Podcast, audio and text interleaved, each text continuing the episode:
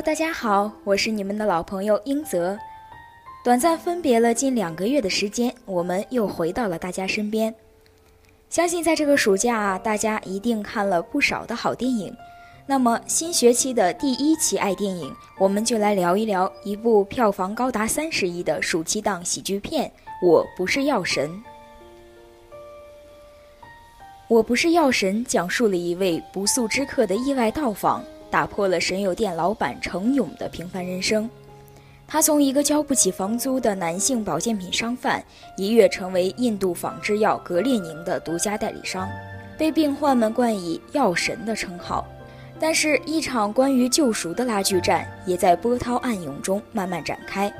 电影讲述了白血病病人程勇为了自救。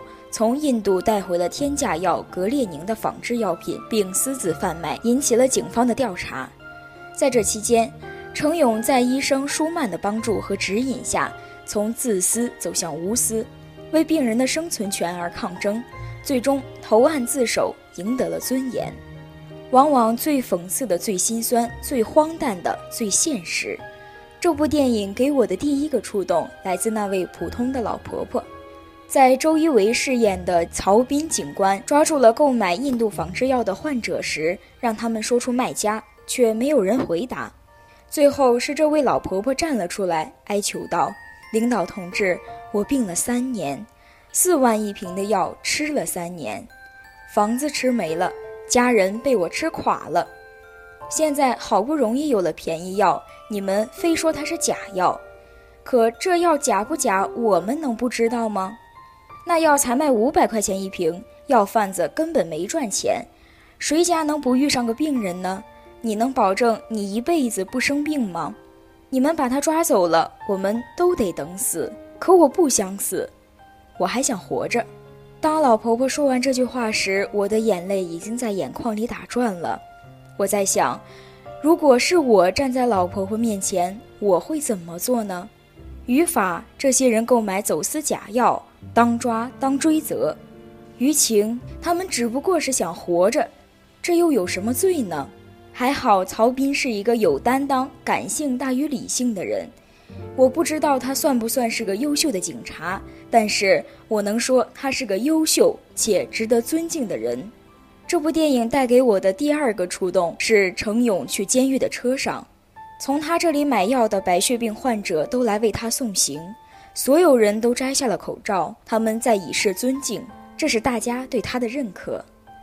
他用自己的行动赢得了所有人的尊重。泪流满面的我也是在这一刻才明白，要想得到别人尊重，得先做让人尊重的事儿。要我说啊，徐峥够傻，傻到去硬拍这么一部困难重重的片子。前期几乎没有任何曝光宣传，过审大概也经历了种种困境。以他现在的名声和身价，可以赚比这容易多的钱，但他偏偏就是拍了这么一部电影。但是呢，徐峥也够聪明，这么一部沉重又煽情的影片，前期宣传和电影很多地方的处理走的几乎完全是喜剧的路子，海报上的人笑得灿烂。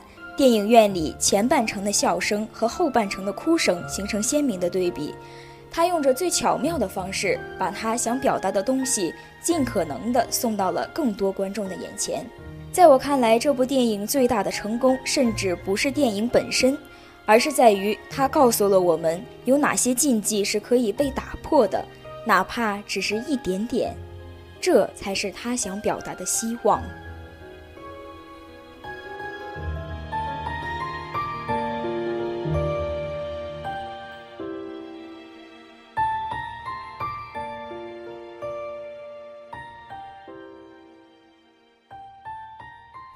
好了，本期的爱电影到这里就要和大家说再见了。大家可以到荔枝 FM 上搜索相思湖广播电台，收听更多精彩节目。爱电影，我们下周同一时间再会。